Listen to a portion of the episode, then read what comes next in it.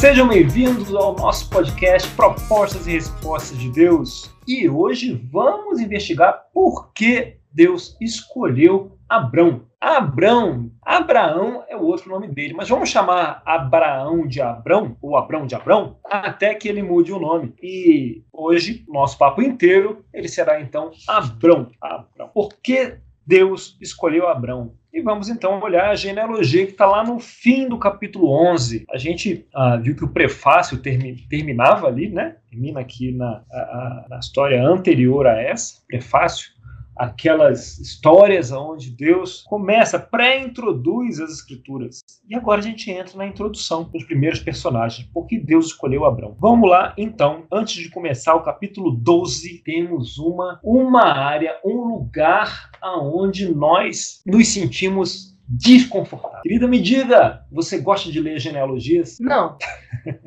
Não? Respondeu com muita convicção. Uhum. Não gosto de ler genealogia. Eu confesso que quando eu leio genealogias, eu fico cutucando. Não são as minhas preferidas, mas eu vejo, eu tento ver se eu vou achar alguma coisa, se os nomes vão ser familiares, quais são as relações que há entre elas, né? Tem muitas relações familiares ali nas genealogias. E hoje vamos cutucar a genealogia. Se você perguntar para um hebreu, um estudioso, qual é a parte que ele mais gosta na Bíblia, provavelmente ele vai te responder que são as genealogias. Curioso e estranho, né? Vamos lá então em Gênesis 11, no verso 37. Esta é a história da família de Terá. Terá gerou Abrão, Naor e Arã. Arã gerou Ló. Arã morreu em Ur dos caldeus, sua terra natal, quando vivia Terá, seu pai tanto, Naor, tanto Abrão como Naor casaram-se. O nome da mulher de Abrão era Sarai, e o nome da mulher de Naor era Milca. Esta era filha de Arã, pai de Milca e de Isca. Ora, Sarai era estéril, não tinha filhos. Terá tomou seu filho Abrão, seu neto Ló, filho de Arã, e sua nora Sarai, mulher de seu filho Abrão. E juntos partiram de Ur dos caldeus. Mas, ao chegarem em Arã, estabeleceram-se ali. Terá viveu 205 anos e morreu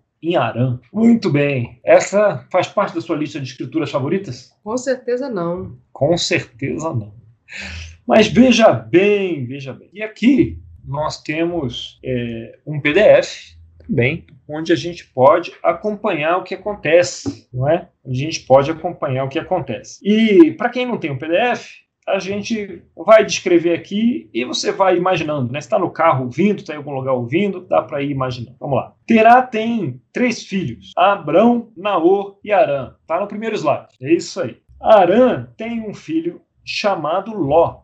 Está no slide 2. Arã morre e deixa Isca e Milca, que se casa com Naor. E Sarai se casa com Abrão. Então vemos que Arã teve, além de Ló, talvez tenha tido outros filhos, né? Mas aqui nessa genealogia ele fala que além de Ló teve duas moças. E uma delas se torna a esposa de Naor, que era Milca. Né? O que que Naor era dela? O que que Naor era tio. dela? Era tio dela, não é? Naor era tio dela. E, e a gente também vê que Sara era estéreo, que é um detalhe bem importante. Né? Ora, ora, ele fala, ora, Sara era estéreo. Ora, Abrão, Sara era estéreo. É, ou seja, já era uma informação conhecida. Vamos lá. Quais são os problemas aqui dessas nessa passagem, nessa história? Quais são os problemas? O primeiro que aparece, é, pelo menos para nós aqui, é que Bem, é o tio casando com a sobrinha. Né? E aparecem outras coisas aqui. Abrão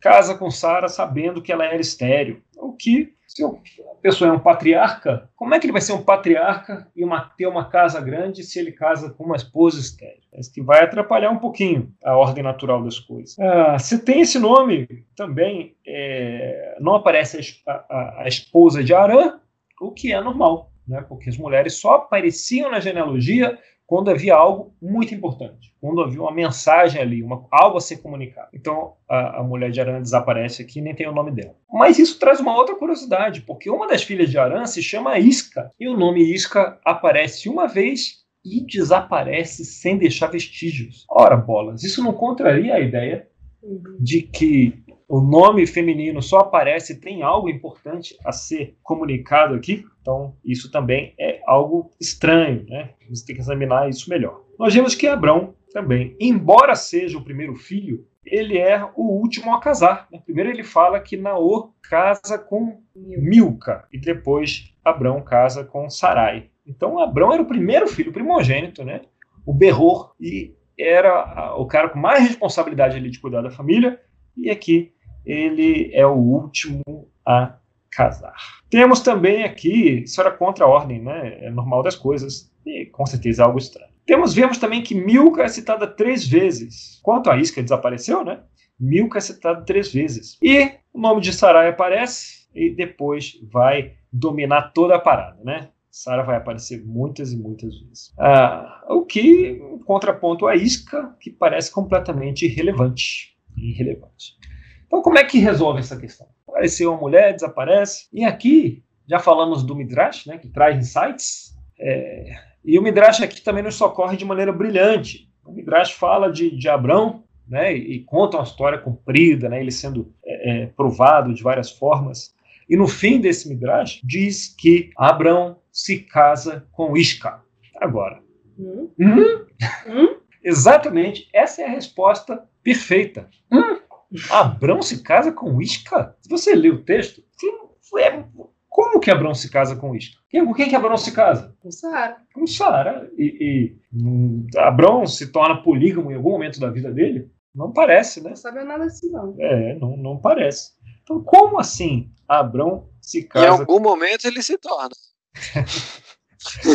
lá, lá para um futuro muito distante. Né? Então, ou seja, parece impossível que ele tenha se casado com Isca, mas nós sabemos que o Midrash não pode contradizer o texto. Então, o que ele quer dizer aqui? Vamos lá, vamos ver aqui. É, e outra coisa, se Abrão se casa com Isca, você tem a relação tio-sobrinha duas vezes, né?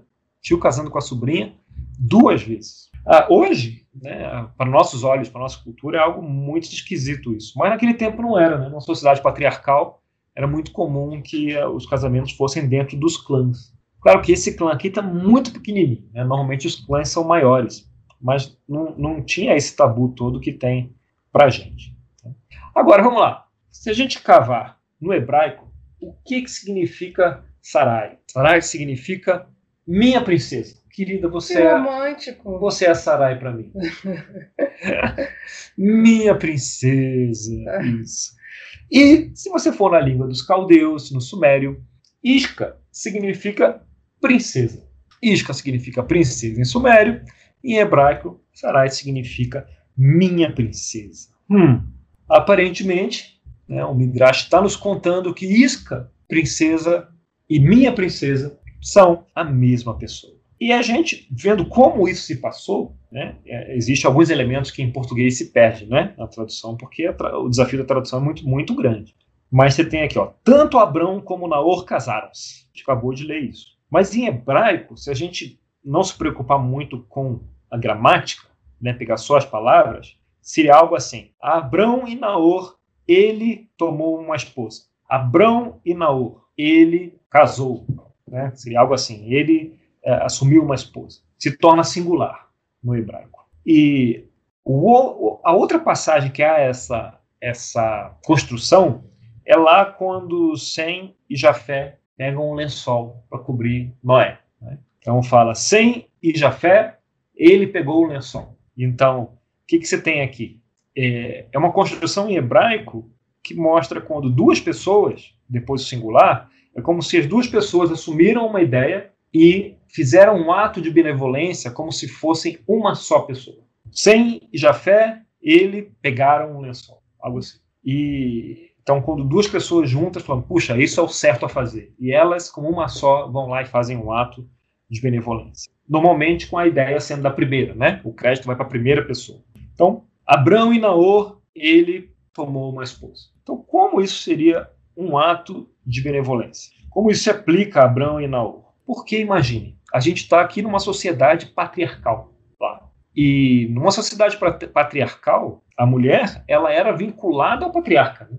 O primeiro patriarca que ela conhece é o pai. O pai provê, o pai cuida, o pai educa, o pai é mãe, né? aquele núcleo ali. Educa. O pai responde. Depois, ela deixa o, a sombra, né? o, o guarda-chuva do pai e passa para o guarda-chuva, né? a proteção do marido. Mas o que aconteceu com o pai delas? De Isca e de Milca? Morreu, né? Arã.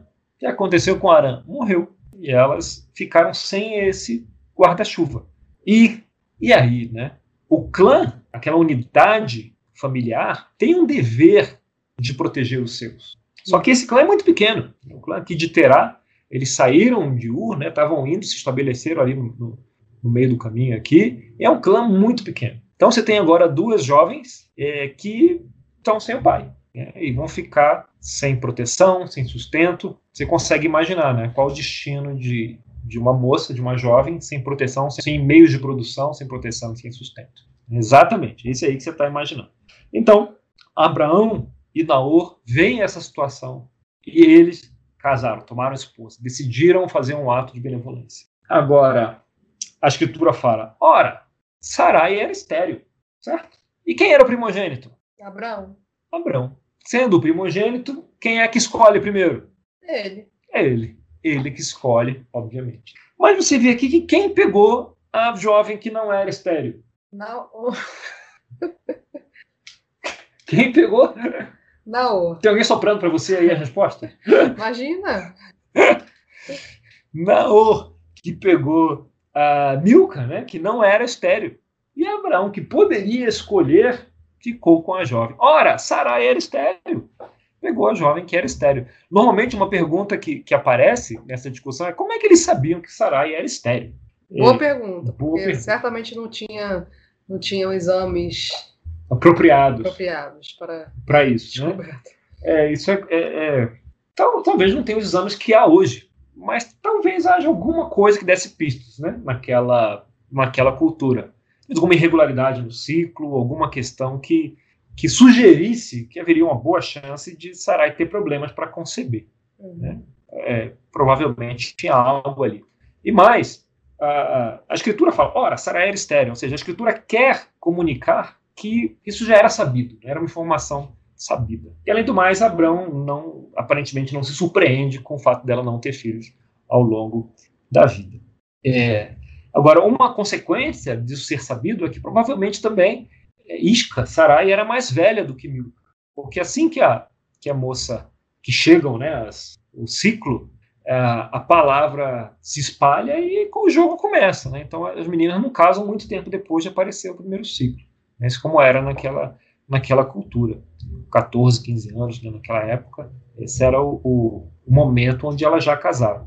Então, se eles sabiam que Isca, que Sara era estéreo, provavelmente ela tinha alguns anos a mais até é, do que Milca. Então, o que, que você tem aqui? Abraão era o primeiro a escolher então, por que ele escolheria a estéreo? Provavelmente ele deixou. Eh, ele teve a ideia, né? Se vê Abrão e Naor, eles tomaram esposa, ele é o primeiro, provavelmente a ideia foi dele. E como um ato de benevolência, ele faz um, um ato até maior, né? E provavelmente Naor, então, casa com Milca. Ou seja, Abrão tomou como esposa a filha estéreo de Ara.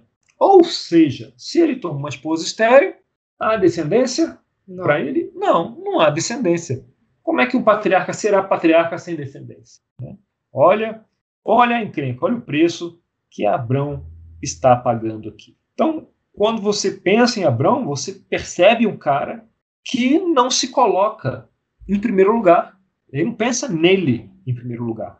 Ou seja, diferente de Caim, né? o que adquire, como ele pode adquirir, preocupado, inseguro com ele mesmo, com seu próprio futuro. Você vê a história da torre, né, como eles não queriam ser esquecidos, como eles não queriam ser espalhados, né, preocupados com ele mesmos, né, inseguros e querendo ali eternizar o próprio nome. Agora, aqui você está encontrando um sujeito que não está preocupado com o próprio nome, mas está preocupado em trazer dignidade e trazer sustento, proteção para alguém que, que não possuía essas coisas. Né? As filhas do falecido Arã. Então, até aqui nas histórias, fica a sensação de que, de que a humanidade não tem jeito mesmo. Né? é isso mesmo. Se todo mundo é guiado pelo medo, pela insegurança, e, e, e a gente não encontra ninguém que possa servir de modelo para o que Deus quer construir, para o que Deus quer passar, para o que Ele quer revelar. Então você finalmente é apresentado a um cara que não se coloca na frente dos outros, que sabe quando parar de pensar nele mesmo, sabe quando parar e que não é obcecado né, com seus próprios projetos, com seus planos, com suas necessidades, mas com a necessidade dos outros. Então, Quando isso acontece, Deus imediatamente entra na história. Fala: opa, com isso aí eu posso trabalhar. Com alguém que sabe quando parar, que sabe quando colocar os seus desejos em segundo plano em prol dos outros, em prol da necessidade dos outros. Muito bom. E se você pensar que o Torá, o Torá é um livro, né, o Pentateuco é um livro, a gente é um livro de histórias. Não, é um livro da mente hebraica que, que nos guia, né, que traz direções. É, boa parte do, do, entendimento do que significa Torá significa dar direção, né, é uma das traduções possíveis, aquilo que dá direção. Então, você vê aqui que é o tipo de pessoa com quem Deus quer fazer uma parceria. É o tipo de pessoa com quem Deus quer fazer uma sociedade com seus projetos. Você vê nesse momento que terminam lá todos os quiasmas do, do, do prefácio poético de Gênesis 1 a 11, e é onde começa a narrativa.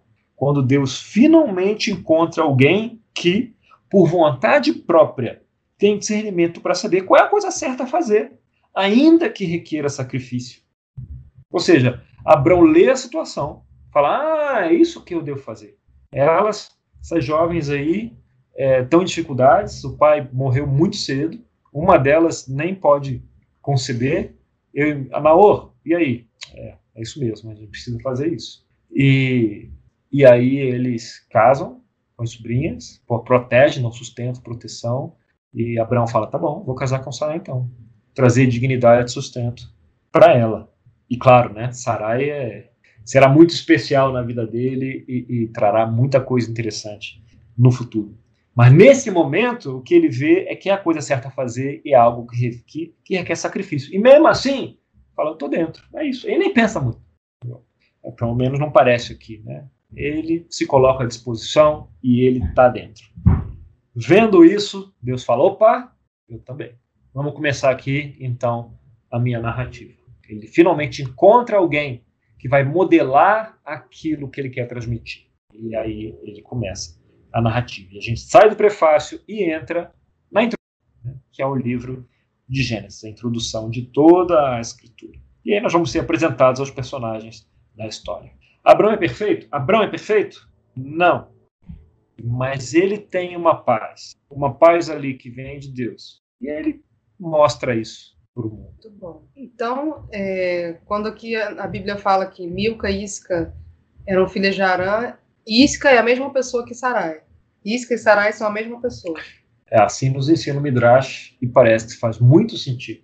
Né? Que um nome de uma mulher perdido na genealogia, isso simplesmente não acontece nas escrituras. Existe uma função né, para esse nome.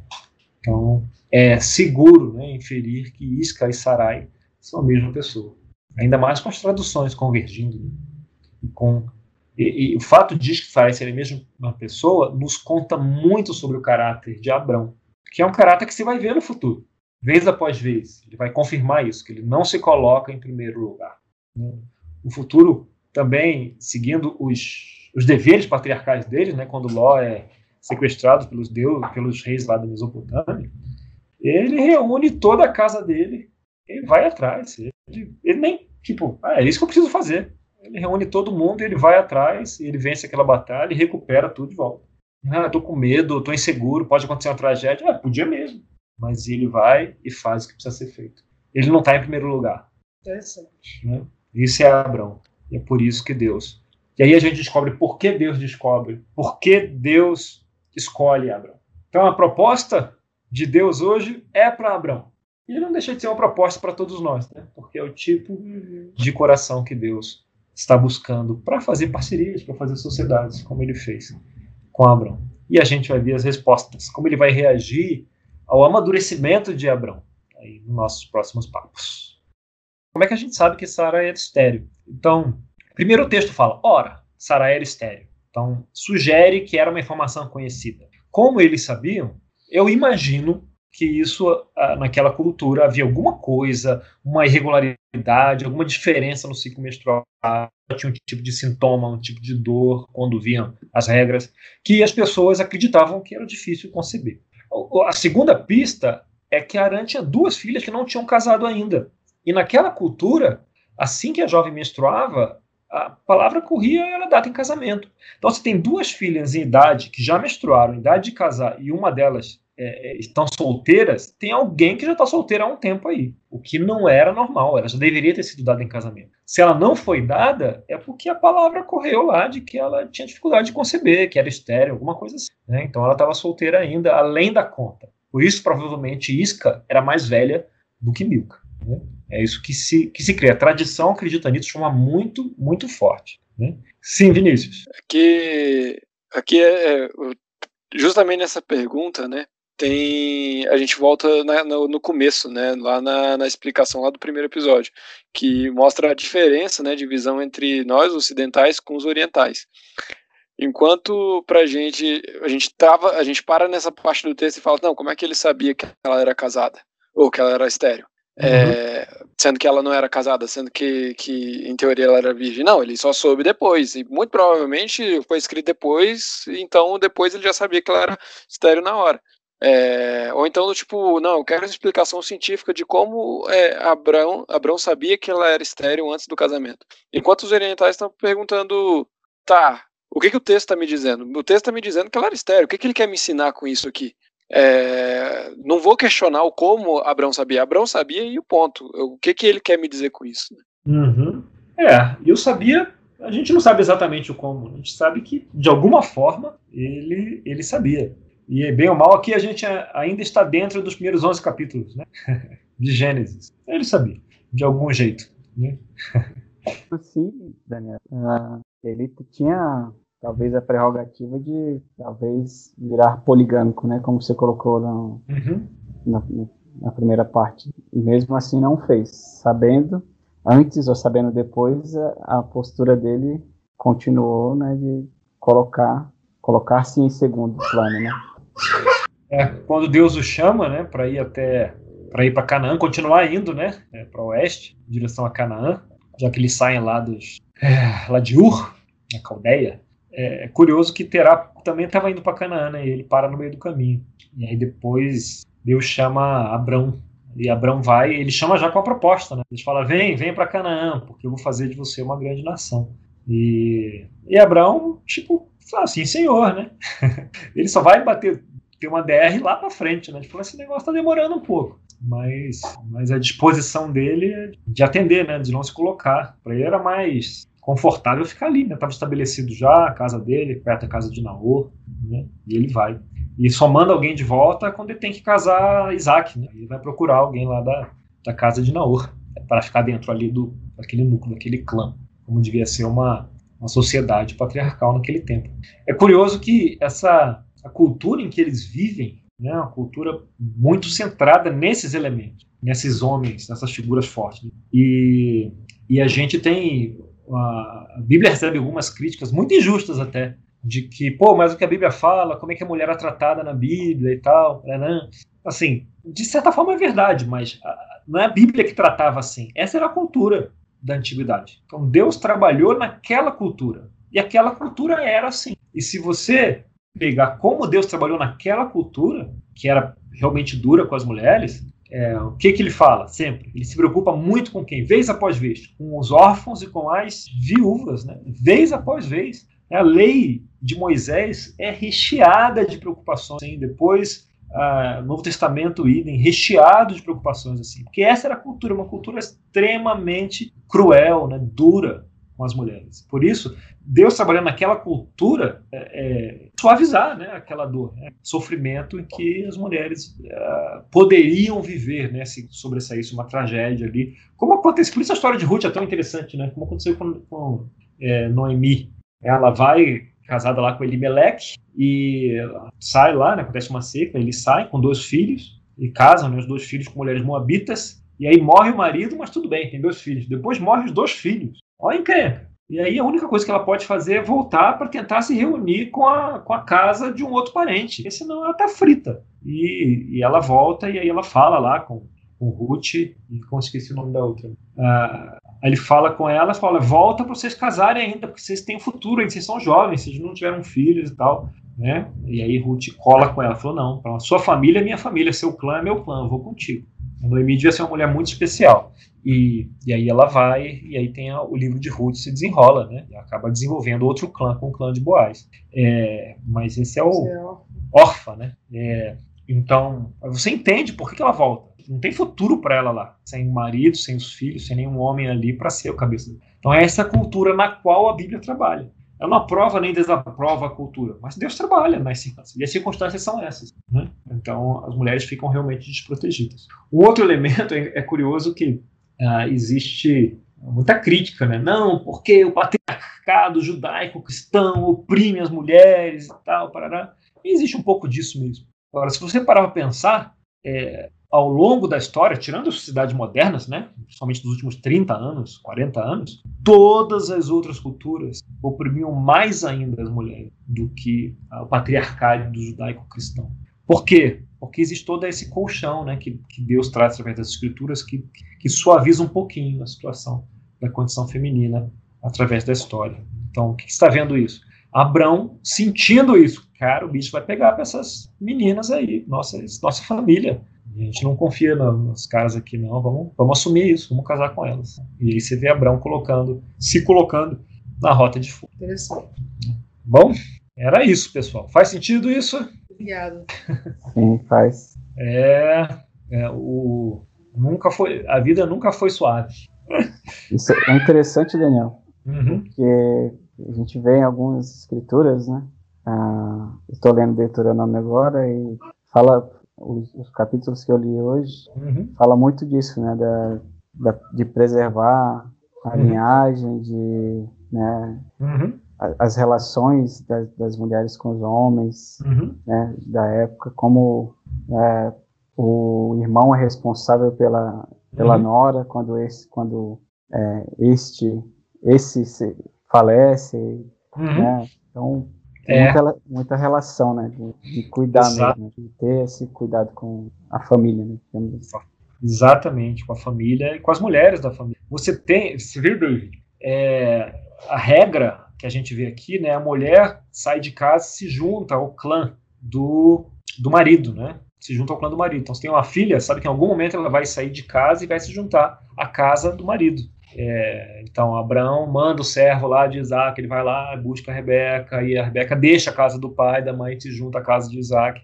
E essa era, essa era a cultura, era assim que era as coisas, né?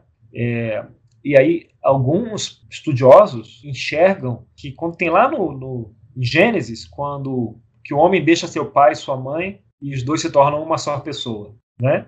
Enxergam essa, o homem deixa seu pai e sua mãe, mas é a mulher que deixa seu pai e sua mãe, não é o homem que deixa seu pai e sua mãe. Por que está escrito o homem deixa seu pai e sua mãe? É, então eles enxergam aí que Deus, na sua palavra inspirada, está fazendo a luva de pelica, né? Uma, uma crítica a esses hábitos sociais. Que não, por que só a mulher sai? Deixa seu pai e sua mãe e vai se unir à casa. Aí tem essa, essa interpretação sobre esse, esse elemento, né?